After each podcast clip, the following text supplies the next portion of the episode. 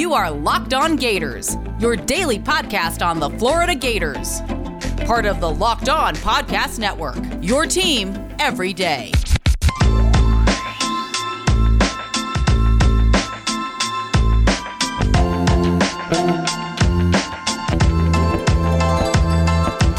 Hello, everybody, and welcome back to another episode of Locked On Gators, part of the Locked On Podcast Network, your team every day. Happy Friday, happy Memorial Day weekend. Hope everybody's got a nice, relaxing weekend planned. I know I most certainly do. I am Brandon Olson. You can find me on Twitter at WNS underscore Brandon. I'm also the founder of Whole9Sports.com, where you can find all of my written work. Um, yeah, Memorial Day weekend. Looking forward to it. Get uh, the house housewarming on Saturday. Yeah, bottomless brunch. Can't wait.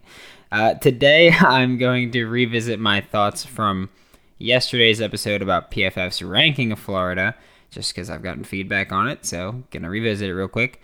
We've got the SEC tournament for baseball to talk about, and we've got the softball team in the road to the Softball College World Series.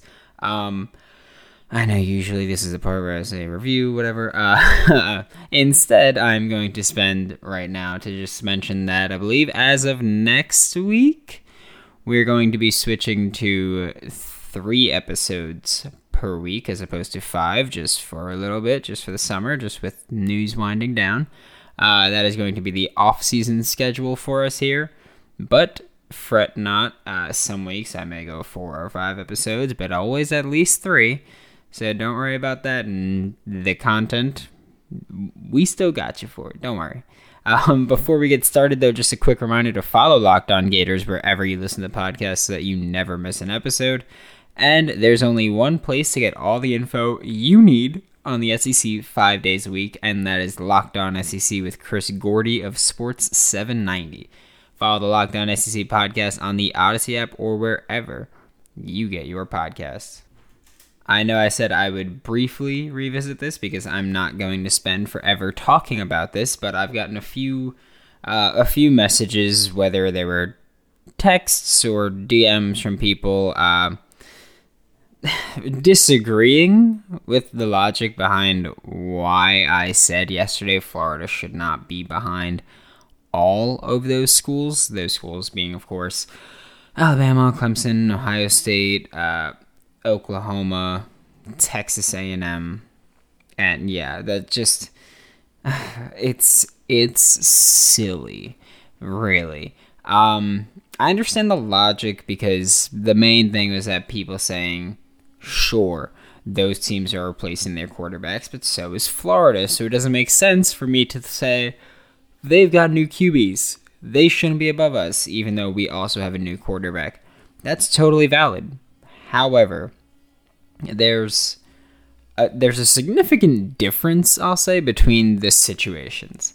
Uh, don't get me wrong, totally sound argument, sure, but yeah, massive difference. Um, looking at, I'll just go in order of schools. Uh, Alabama, Bryce Young is their projected starter. 22 pass attempts, one year at Bama. So, not not nothing special. Clemson, uh, you know, Clemson's probably got the best argument here because they've got DJ Uiagalelei and he had 117 pass attempts um, last year, which again more pass attempts than Emory Jones has, so totally valid there. But DJ Uiagalelei only has one year at Clemson. Ohio State have CJ Stroud as their projected starter right now, maybe Jack Miller III, but even then, combined, uh, CJ Stroud and Jack Miller III have three carries and no pass attempts in their college careers. Haynes King on Texas A&M, who is the projected starter again to replace Kellen Mond, uh, he's got six carries and four pass attempts in his college career. So nothing. Uh, that's that's really really nothing. When we look at Florida's case, though, here's where we get really different. Emory Jones, uh, he's been with Florida for three years. That's something none of these other quarterbacks can say. Bryce Young, DJ Uiagalelei, CJ Stroud, Jack Miller III, and Haynes King.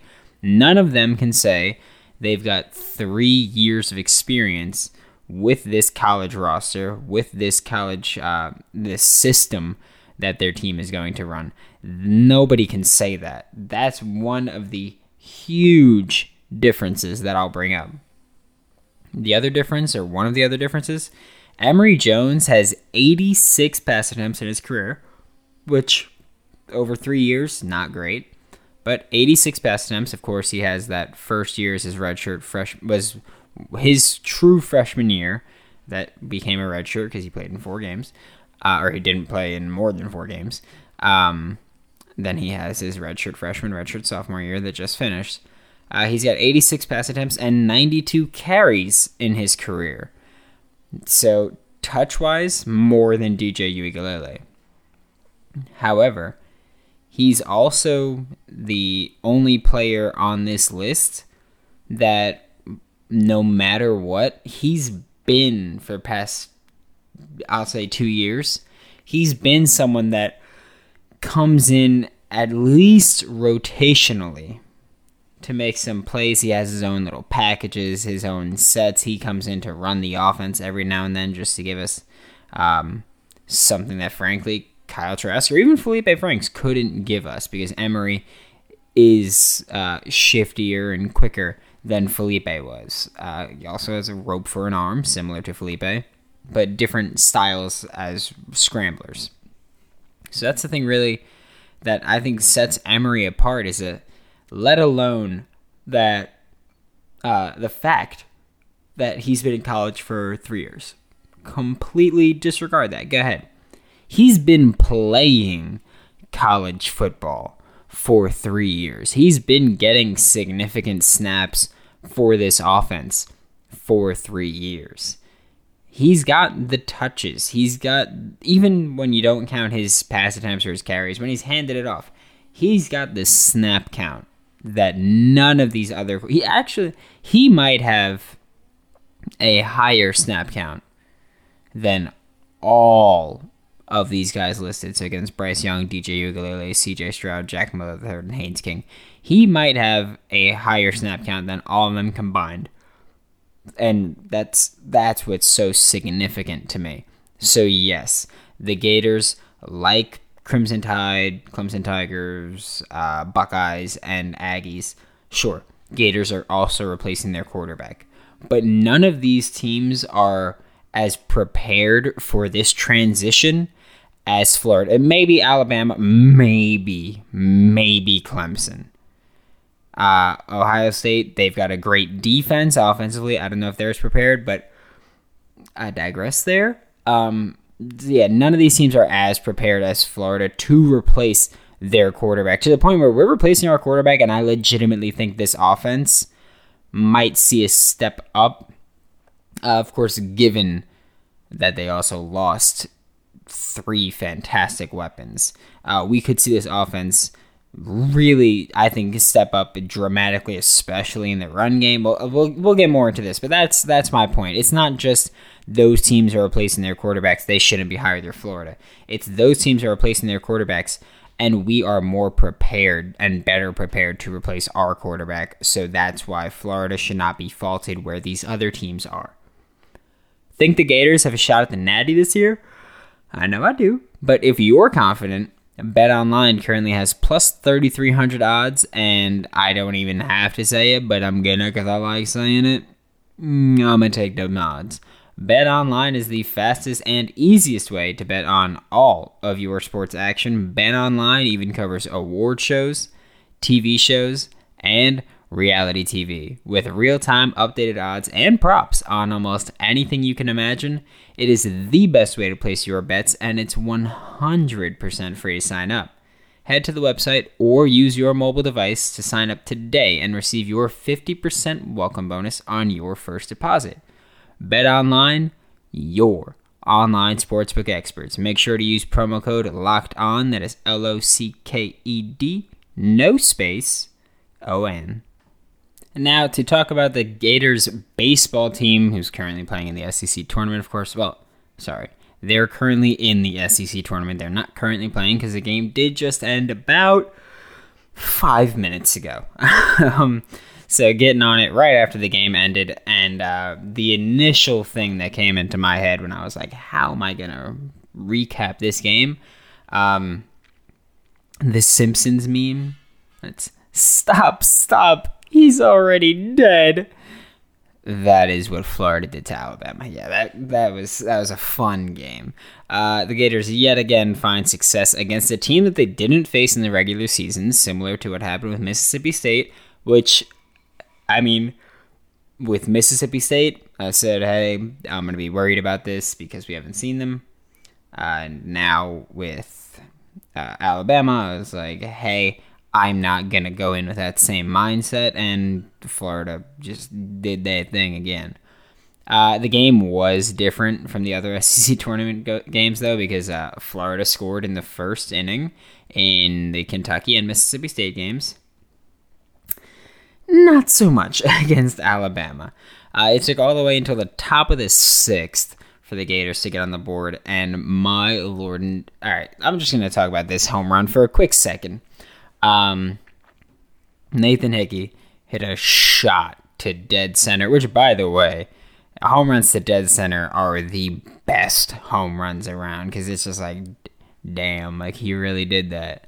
Uh, so that's it. Nathan Hickey hit a shot to dead center, and he took like I don't want to say an excessive amount of time to get around the bases, but like he certainly took his time to get around the bases. It was uh uh yeah, he he certainly like he he just went for it. Like the dude just strolled around. I'm not gonna complain.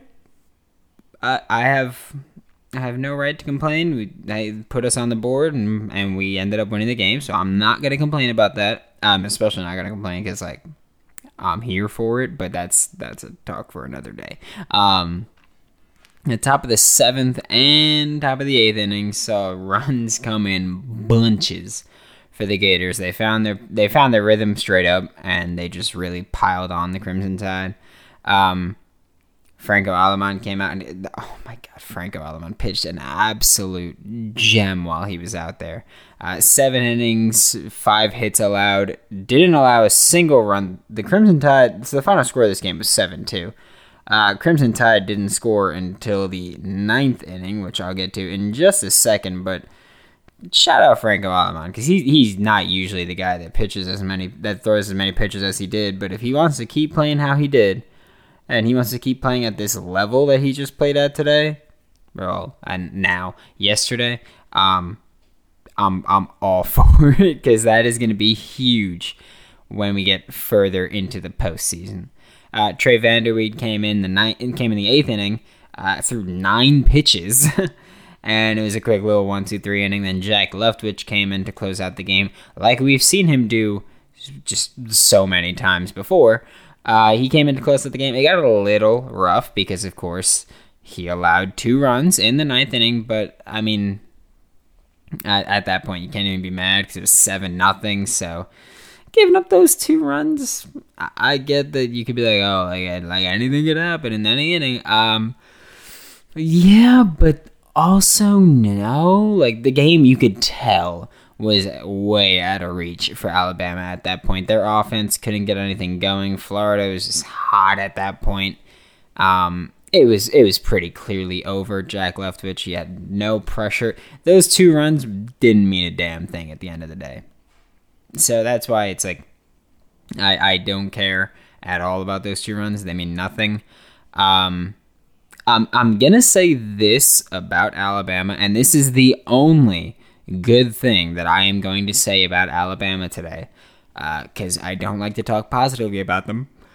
So, oh, God, I hate talking positively about Alabama, but I will. I I'll give credit where credit where credit's due.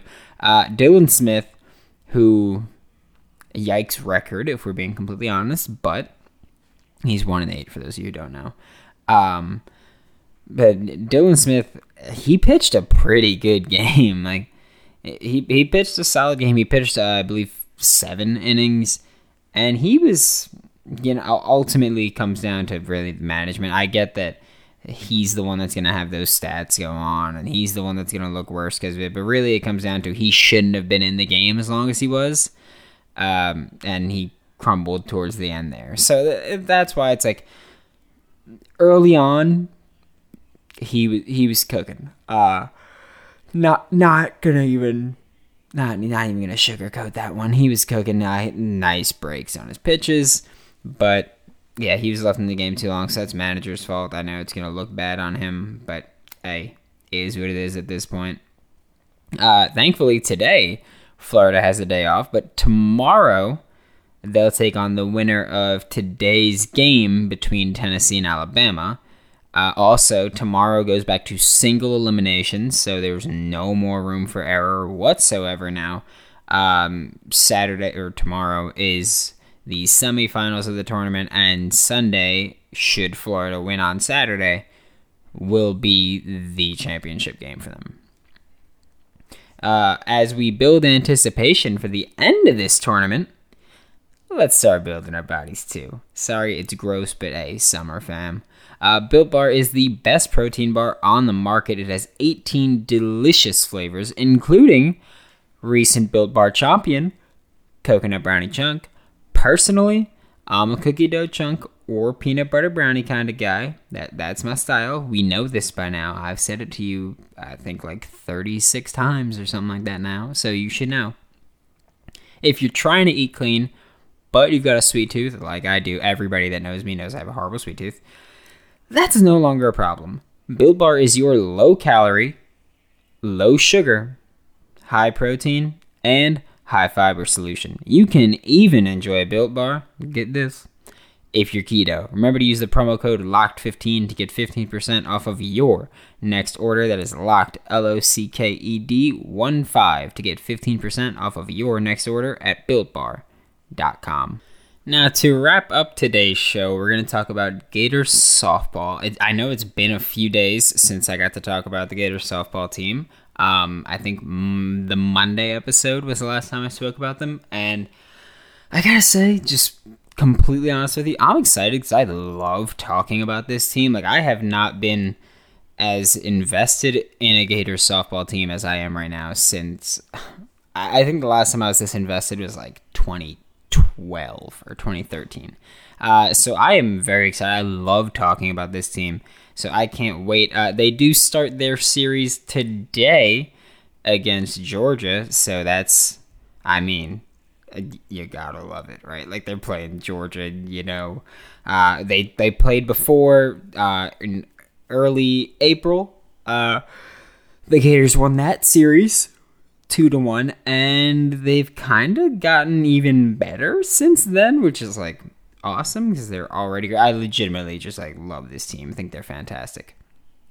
Uh, so I'm I'm just gonna keep going at them like that. Uh, the first game is of course today at 5 p.m. Eastern. Then tomorrow noon Eastern, and if there's a game on Sunday noon Eastern, uh, because again, now we are in the uh, super regional for women for college softball. So it's best two out of three in this series. So it's Gators versus Georgia for at least today, tomorrow, maybe Sunday if it's needed. I'm gonna hope it's not. Uh, of course, the last round in the regionals. Uh, we beat South Florida, South Alabama, and South Florida again.